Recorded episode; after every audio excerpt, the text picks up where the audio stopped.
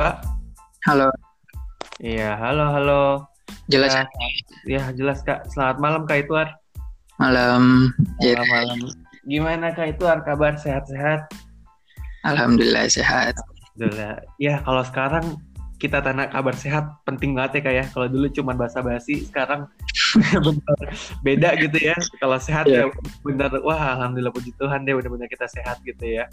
Ya, bener banget ya. Lihat di kondisi yang kayak gini, pandemi Iya. begini. Benar-benar.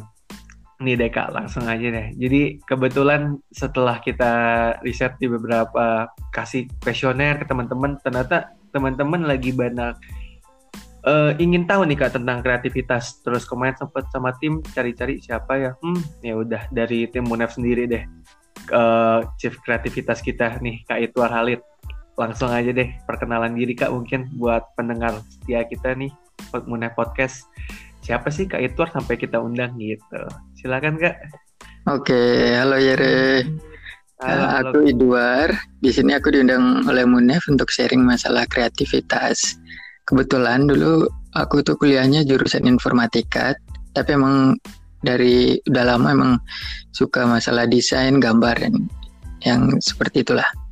Terus aku juga sempat bikin beberapa aplikasi, mungkin eh, aplikasi PPOB, pariwisata. Nah sampai sekarang sih ikut ngembangin platform pendidikan ya Munef itu sendiri sih. Gitu. Oke, oke. Nah, berarti memang lumayan ya secara job desk dan pengalaman dulu sempat kuliah juga banyak menuntut nih untuk kreativitas ya kayak. Dari tadi mungkin kita udah bahas dikit soal kreatif, kreatif, kreatif. Nah, langsung aja juga nih. Kira-kira sebenarnya menurut Kak Itwar, kreatif itu apa sih Kak? Dan kira-kira bagaimana nih Kak kreativitas berpengaruh terhadap pekerjaan Kakak? Oke, kalau menurut aku kreatif itu sebenarnya apa ya? Eh, menemukan hal baru sih. Hal baru di sini maksudnya tuh mengkombinasikan dua hal atau lebih yang sebetulnya lama menjadi sesuatu yang baru sih sebenarnya. Karena nggak ada ya sesuatu yang benar-benar baru sih di zaman sekarang. Oh. Nah, Pengaruhnya untuk kekerjaan ya eh, waktu implementasi eh, ide-ide atau masalah yang ada mungkin kita butuh kreativitas juga untuk membuat solusi-solusi yang baru. Hmm. kayak gitu sih. Berkaitan dengan solusi ya kak ya. Memang ya. banyak solusi dalam pekerjaan kakak membutuhkan kreativitas gitu ya. Benar banget. yang menarik tadi adalah benar-benar bagaimana tadi kakak sempat bilang mengenai penggabungan ya. Penggabungan dari banyak konsep gitu kan. Nah, ya mengkombinasikan. Hmm. nah kita mulai dengan konsep kreatif dulu deh kak. Kira-kira sebenarnya menurut kakak berdasarkan eh, pengalaman kakak ya terutama kalau kakak sebenarnya ngambilnya informatika tuh. Bukan dari sekolah desain gitu ya. Ya Menurut kakak kreatif itu sebenarnya faktor talenta dari lahir atau sebenarnya sesuatu skill yang harus dilatih sih kak? Kalau menurut aku kreatif itu sebenarnya bukan bawaan lahir ya atau sesuatu yang diturunkan tapi kreativitas itu eh, bisa dibentuk atau dibangun sebenarnya. Seseorang bisa jadi kreatif tuh kalau dia melakukan hal-hal tertentu yang apa ya yang orang lain nggak mau lakuin sih sebenarnya. Hmm. itu sih. Oh, oke. Berarti memang nggak ada orang yang dari lahir langsung kreatif gitu kayak ya, harus dilatih berarti ya. ya ya benar-benar. Semua itu harus dilatih emang. Nggak ada yang dari lahir langsung punya skill apa gitu oke oke oke. Jadi memang balik lagi ini adalah sesuatu hal yang butuh perjuangan, nggak sembarangan didapat orang gitu ya kayak. Bener banget. Gitu ya, banyak Ya. dan sebagainya. butuh banyak perjuangan ya butuh Oke. dibentuk dilatih Berarti jadi kayak jam terbang nggak sih kak? Maksudnya orang yang semakin banyak jam terbangnya di dunia kreatif, dia semakin teracah tuh untuk in- apa ya bisa dibilang insting kreatifnya ya. Iya, semakin terasa karena udah semakin udah sering yang ngelihat masalah-masalah dicoba terus, Hmm. disolusin terus. Ya, Mungkin jadi lebih mudah ya karena udah pengalamannya udah lebih banyak. Jadi bisa kalau ada suatu masalah jadi bisa lebih mudah untuk uh, memberikan solusi dengan cara-cara yang kreatif ya tentunya. Oke. Iya sih, soalnya bener kan sering kayak kalau kita nih lagi ngumpul-ngumpul, ah gue nggak kreatif nih, ah gue nggak cocok nih kayaknya gitu. Terus muncullah teman-teman yang kreatif, yang kayaknya dia bisa ngolah sesuatu jadi lebih berwarna ya dibanding sebelumnya. Iya, ya, benar banget. Uh, gitu, gitu. Oke, oke. Oke, selanjutnya kita mau bahas nih kak soal ide dan eksekusi. Pasti itu berkaitan nih kayak ya. maksudnya ide, eksekusi, kayaknya pasti orang di dunia kreatif pasti selalu dengar kata-kata itu ada ide, ada eksekusi. Nah, aku coba ngambil quotes nih kak dari Chris Saka, di mana dia bilang bahwa ideas are cheap, execution is everything. Nah, kalau kakak setuju nggak sih sama quotes tadi itu kak, yang bilang bahwa eksekusi itu sebenarnya lebih penting dari ide? Atau menurut kakak ya kedua hal tersebut seimbang? Oke, okay. kalau aku pribadi sih keduanya sama-sama penting ya.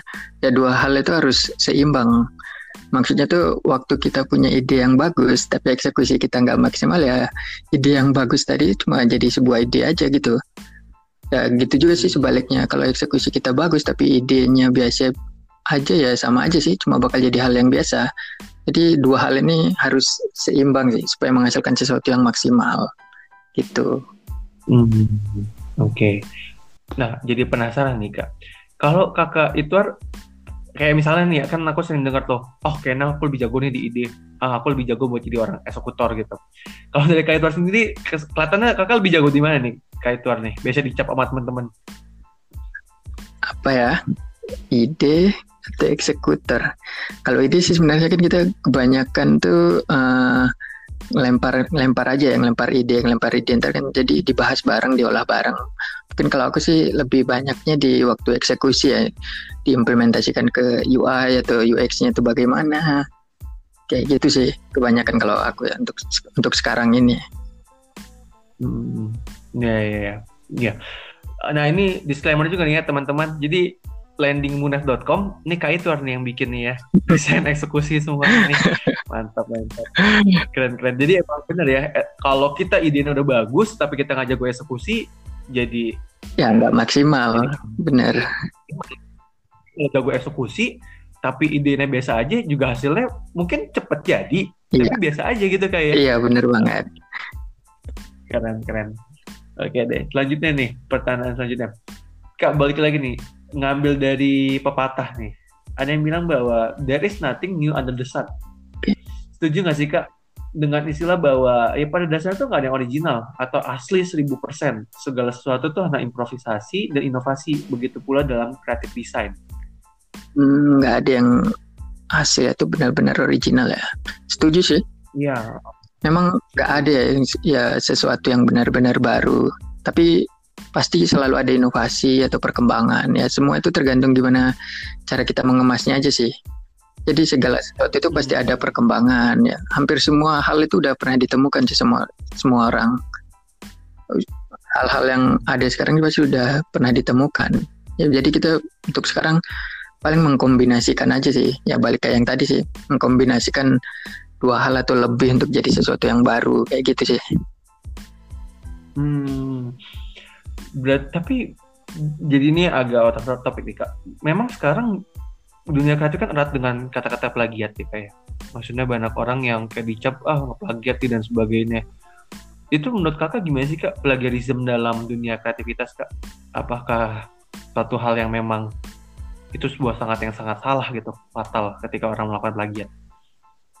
Plagiat ya, plagiat ya salah sih. Sebenarnya harusnya itu kita mengadopsi ya kita uh, melihat mungkin uh, bisa karya orang lain mungkin bisa dijadikan referensi tapi nggak kita ambil uh, uh, ambil benar-benar ambil semua gitu kita harus tetap harus uh, mengadopsinya supaya itu jadi ciri khas kita sih kita nggak bisa langsung ambil ambil kayak gitu ya itu salah sih nggak boleh sih gitu sih jadi hmm, ATM ya kayak amatin, iya, tiru, ya, modifikasi, jangan amatin dan tiru doang gitu ya. ya. Harus ada modifikasinya juga. Iya, karena ya tetap jatuh-jatuhnya ya benar nggak ada yang asli 100% gitu loh. Karena kan pasti udah dilakukan oleh banyak orang pada zaman dahulu mungkin kan atau di belahan dunia mana pun pasti lagi ada yang lakuin sesuatu hal yang mungkin jadi sama nih mirip-mirip yeah. gitu tapi harus kita modifikasi sesuai ciri khas. Bener banget. Oke. udah cukup clear sih mengenai soal originalitas ya berarti ya. Kemudian selanjutnya kak, kita tahu nih bahwa membuat suatu ide kan menjadi sebuah yang kreatif itu sulit ya kak ya. Maksudnya yeah. aku aku akuin ya kak, aku orangnya nggak kreatif sebenarnya kak. Aku orangnya nggak kreatif. Dan bener tuh, sering kali stuck kita atau bilangnya ya tadi kurang kreatif. Kira-kira kakak sebagai orang yang banyak main di dunia kreatif nih ada tips nggak sih kak atau mindset buat aku dan anak-anak muda lainnya agar dapat terus nih berpikir kreatif? Tips untuk jadi terus berpikir kreatif ya apa ya? ya. Yang mungkin ada beberapa poin yang mungkin poin yang pertama yaitu mungkin kita bisa memperluas pemikiran kita, memperluas pemahaman kita. Jadi kita harus lebih terbuka gitu. Jadi bisa menerima banyak hal yang baru itu sih poin pertama. Yang poin kedua mungkin kita harus lebih jadi sering-sering atau rajin latihan atau terus mencoba hal-hal baru. Jangan cepat menyerah mencoba sesuatu yang baru gitu. Ya dengan terus-menerus mencoba jadi kita akan menemukan suatu kombinasi yang baru pada akhirnya kan. Yang, yang ketiga hmm. apa ya? Mungkin menemukan sentuhan-sentuhan yang khas gitu yang uh, khusus supaya apa yang ditemukan orang lain bisa kita adopsi itu bisa kita adopsi untuk jadi ciri khas kita aja gitu sih hmm. Hmm. hmm, hmm. oke okay.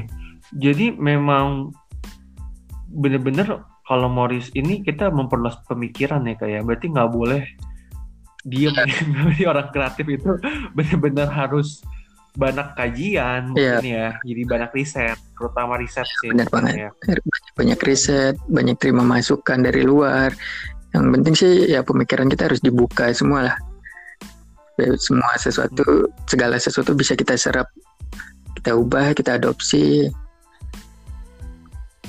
hmm oke okay.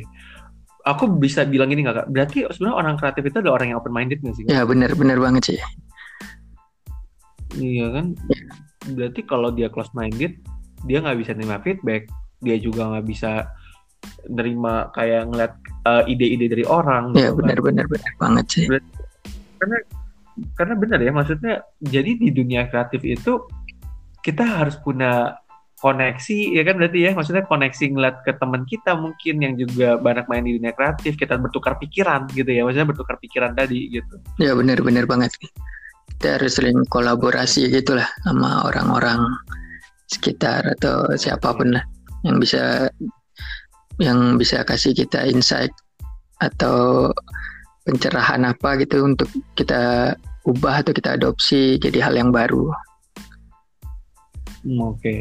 Nah kalau dari Kak Itu sendiri nih sekalian nih, kira-kira ada nggak sih sosok atau orang yang kira-kira nih jadi panutan kakak nih buat uh, mengembangkan kreativitas kakak gitu? Mungkin ya kalau aku sih mungkin kayak youtuber ya kayak kalau aku tuh kenal kayak Chandra Leo itu bener-bener keren banget dia kreatif banget gitu bener-bener kayak kalau ngeliat video-videonya dia oh iya ya keren nih ada insight kayak gini bikin ini bikin ini warna bisa digabungkan sama dia. Mungkin kalau dari kayak tuan ada sosok gitu kan yang bisa jadi panutan nih buat teman-teman juga. Siapa ya? Kalau panutan mungkin uh, kalau panutan sih aku kurang tahu ya tapi aku ada satu quote yang aku suka nih yang dari youtuber Rio Purba ya kalau nggak salah namanya. Dia itu bilang gini hmm. sejelek-jeleknya desain pasti ada yang suka dan sebagus-bagusnya desain pasti ada yang nggak suka. Nah dari itu sih aku mikir uh, ya udahlah kita harus kebuka terbuka gitu. Jadi sebagus-bagus desain kita ya pasti ada orang yang nggak suka. Kita nggak boleh nyerah dengan hal kayak kritik atau feedback dari orang lain. Aku suka banget sih sama quote yang itu jadi nggak buat kita cepat menyerah gitu. Pasti ada aja orang yang nggak suka dengan desain kita, dan gambar kita atau kreativitas kita. Yang penting kita jangan menyerah, ya improve terus, berubah terus, berkembang kayak gitu sih. Tapi gini kayak maksud aku kok lucu gitu ya. Jadi kayak kreatif itu sebenarnya juga jadi kayak dalam hidup ya. Hidup pasti kan ada aja yang benci sama kita, ada juga yang suka sama kita. Begitu juga dengan karya. Iya, gitu, kayak, maksudnya kita nggak bisa ngebahagiain semua orang gitu loh. Maksudnya kalau kita mau ngebahagiain terus juga mahakarya sebagus apa pun kayak Mona Lisa pasti ada aja gitu yang nggak suka gitu kan kayak. Iya benar banget. Yang nggak ngeliatnya pandang lain gitu. Berarti balik lagi jadi kata-kata tadi tuh kak open minded ya orang-orang kreatif kalau nggak open minded mungkin stuck tuh kak iya benar benar benar banget sih Oke, berarti jadinya lebih ke panutan mengenai cara pandang si Rio Purba tadi ya. Itu jadi sebuah apa ya kayak rema lah buat kakak dalam menjalankan dunia kreativitas ini. Iya, bener ya. banget.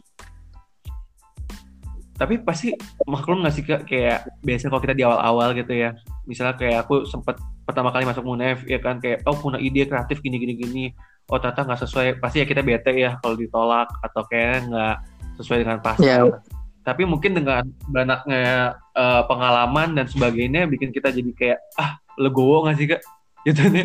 Kayak ya udahlah pasti ada juga yang nggak ini. Yang penting kita berusaha buat ini lagi bikin yang iya kita berusaha untuk lagi. berkembang terus improve benar banget sih. Kita nggak bisa muasin semua orang. Oke. Okay. jadi kalau aku mau tanya juga kak berarti menurut kakak kritikan itu jadi satu hal yang penting nggak sih di kreativitas? Penting banget. Itu bisa jadi uh, masukan buat kita ya. Kalau kita nganggapnya itu sesuatu yang positif ya itu uh, jadi kayak bahan bakar kita untuk terus berkembang. Cuma kalau kita pandangnya dari sisi yang negatif ya mungkin kita bakal kesel sendiri mentok di situ aja emang kita harus emang harus kebuka aja pikirannya menerima semua masukan dari orang ya diserap aja hmm. malah kalau nggak ada kritikan kita juga bingung nggak sih kak Iya kayak apakah udah bener gitu kan? Apakah udah iya, sesuai? Ya. Eh kok orang iya iya aja gitu. ya iya, bener banget. Oke oke. Oke deh, selanjutnya nih kita masuk ke pertanyaan selanjutnya aja. Sering kali nih kita mendengar kata mengenai out of the box. Kalau ini mah nggak usah pepatah ya. Kayak semua orang pada ngomong out of the box, out of the box dan sebagainya. Kan out of the box itu kan artinya sesuatu hal yang di luar pikiran ya. Maksudnya gimana sih? Jadi kayak oh something new, something yang kayak unik gitu kan out of the box. Nah, berarti kan itu berkaitan dengan berpikir kreatif ya. Menurut kakak gimana sih caranya kita berpikir out of the box dalam kreativitas, tapi kita tetap bisa eksekusi inside the box agar dapat relevan dengan kondisi saat ini dan diterima oleh klien. Terutama kan pasti kan banyak kritikan nih kayak dari klien balik lagi kayak tadi tuh. Kayak aku udah punya ide misalnya mau bikin drone yang seba, uh, sebagus apa misalnya gitu dengan desain kayak gini kayak gini. Nanti kita cara misalnya video footage-nya dan sebagainya. Eh ternyata nggak klien nggak setuju dan sebagainya.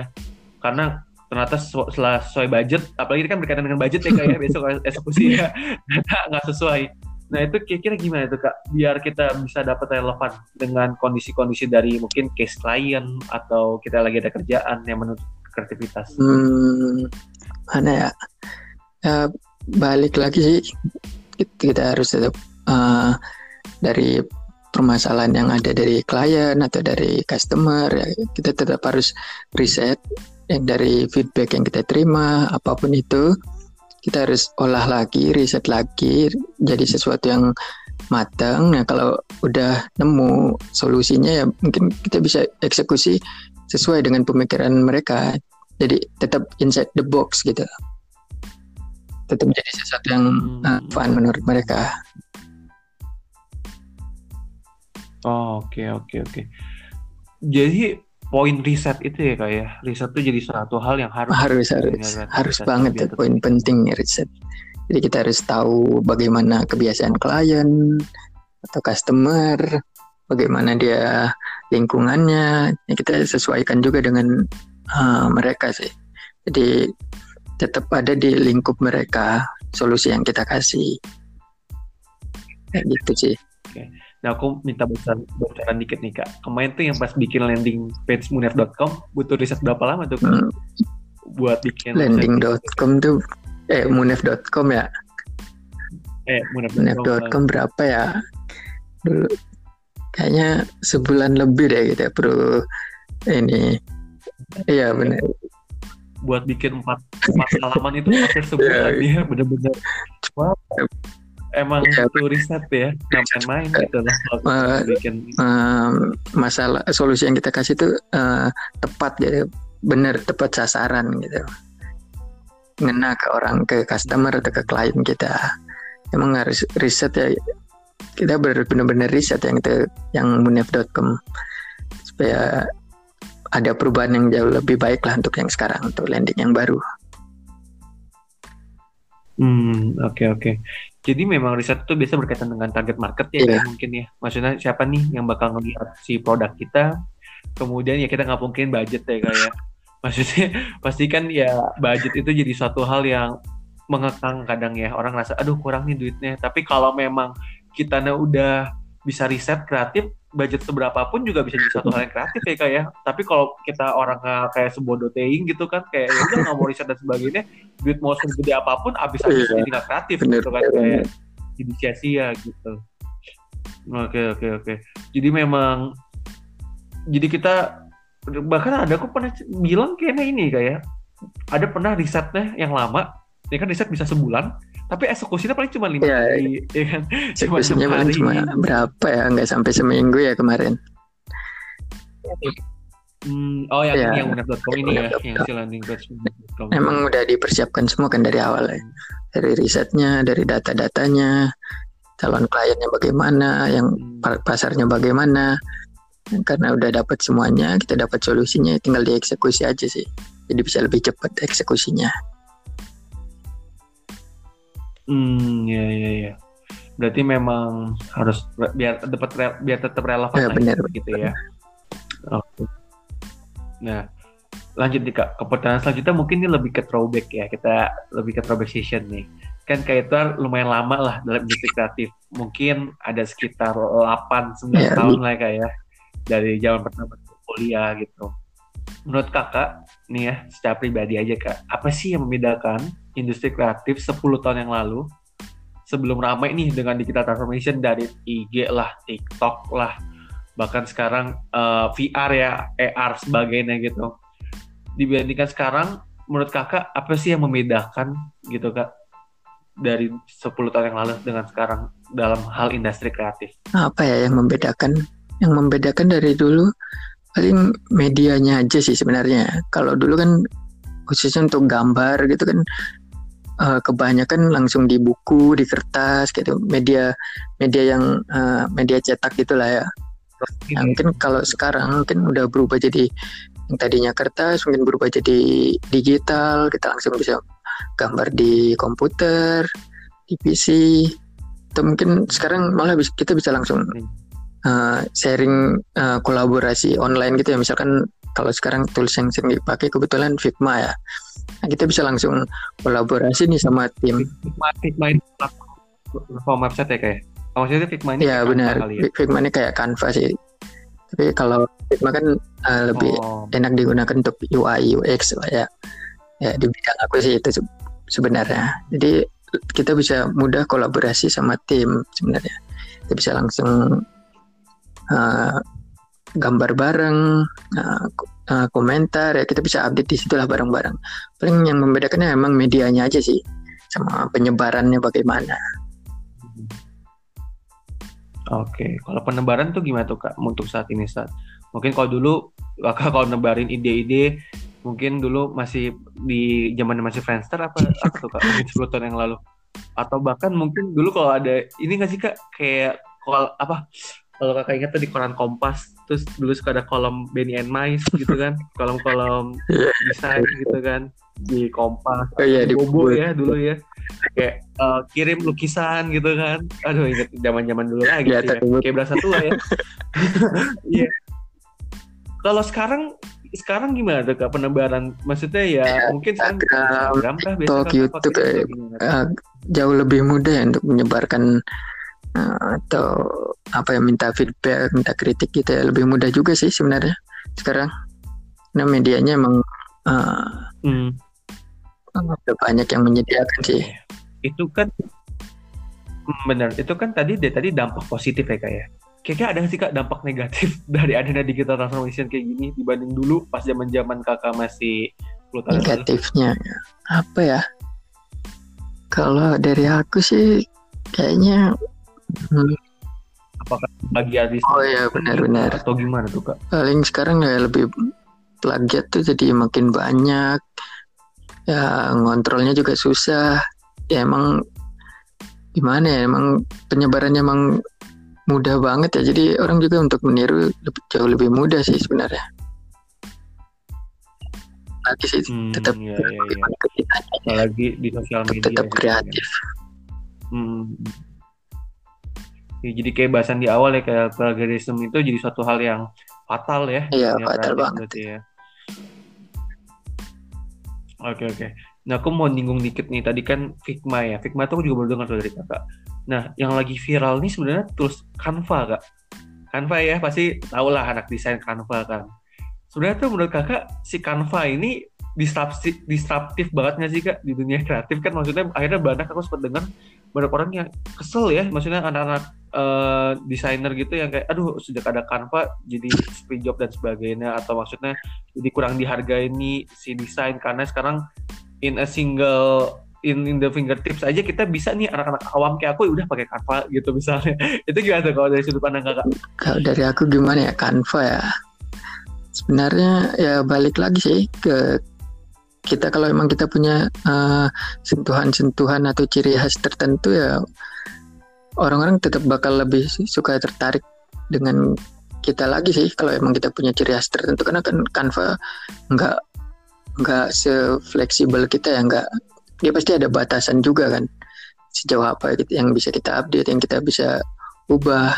Kalau kita punya ciri khas sendiri kayaknya nggak nggak begitu berpengaruh sih sebenarnya kalau menurut, menurut pandangan aku ya. Ya uniqueness ya uniqueness nah itu itu mesti ada gitu ya. Jadi ya namanya juga kita teknologi pasti makin canggih kayak berarti kita sebagai orang yang di dunia kreatif harus siap-siap dengan apa pun Iya. yang ada gitu. Kita harus ikut berkembang dengan perkembangan teknologi yang ada sih sebenarnya jadi ya kreativitas itu juga adaptif berarti berkaitan juga dengan adaptasi kita gitu Iya, dengan benar banget. yang ada saat ini. Gitu. oke oke. Nah tadi udah sempat nyinggung soal pandemi ini di awal. Aku pengen tutup juga dengan pandemi ini Kak. sekarang kan lagi pandemi covid gini kita harus di rumah aja ya. Maksudnya berapa lama ya kak kita di rumah aja mau efek tujuh delapan bulan ya kali ada ya?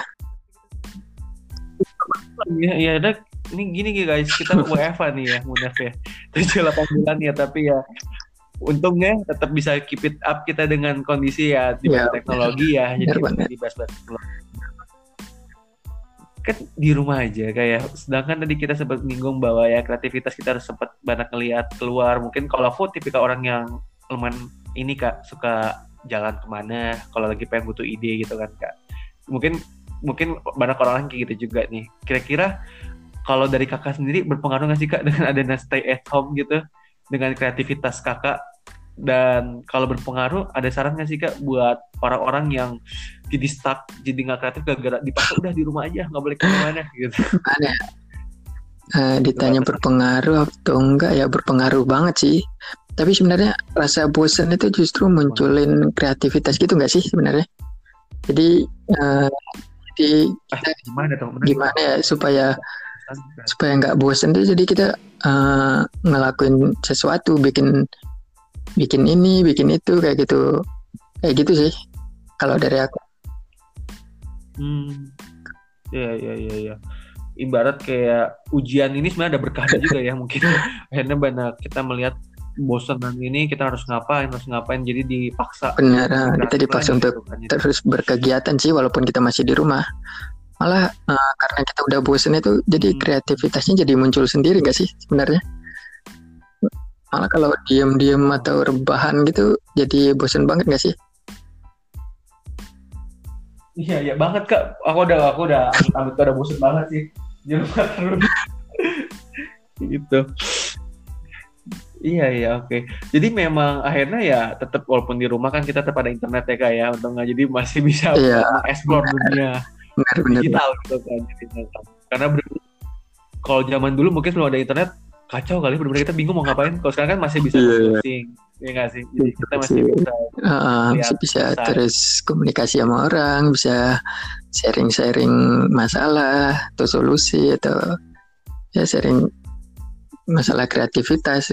Emang teknologi membantu banget sih untuk saat ini. Hmm,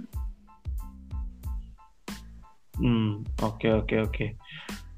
Berarti memang akhirnya tetap kreatif itu ya sebenarnya nggak ada Iya. batasan nih kayak ya.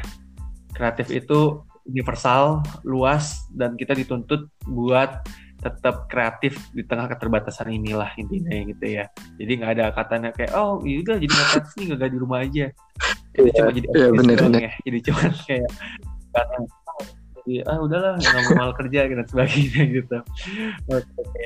Nggak terasa udah 30 Iya. menit Kak. Kita ngobrol-ngobrol ngobrol-ngobrol santai aja nih. Udah terakhir nih, aku pengen gitu dari kakak. Kira-kira ada nggak sih yang ingin disampaikan buat para pendengar kita, terutama mengenai kreativitas? apa ya hmm, menurut aku untuk jadi kreatif itu nggak susah sih nggak sulit yang sulit itu eh, apakah kita mau untuk selalu belajar semangat menghadapi hal-hal baru terbuka pandangannya ya jadi untuk jadi orang yang penuh kreativitas gitu ya kreatif itu mudah sih tergantung kitanya mau atau enggak sih sebenarnya kalau dari aku Oke. Oke, jadi memang akhirnya mudah atau sulit itu Iya. balik lagi ke diri kita gitu ya. Jangan sampai kayak tadi akhirnya kan kenapa topik podcast kali ini kreatif tanpa batas gitu ya. Artinya memang kreativitas itu salah satu hal yang sebenarnya nggak ada yang bisa ngebatasin kita nggak sih kak kayak berkaitan dengan mimpi juga nggak sih kak kreatif kayak ya mimpi nih setinggi tingginya sama kayak kreatif ya lu kreatif sekreatif kreatifnya tapi tetap gimana execution inside the box Iya, benar, stay relevan benar banget riset-riset yang tadi kasih cerita gitu. Oke. Oke deh. Baik-baik. Benar-benar setengah jam yang sangat insightful. Kita banyak belajar tentang kreativitas. Eh, kita tutup aja ya Oke. mungkin podcast kali ini. Sampai jumpa di podcast-podcast selanjutnya. Share knowledge, share success. Oke deh. Thank you, guys. Eri. Ya.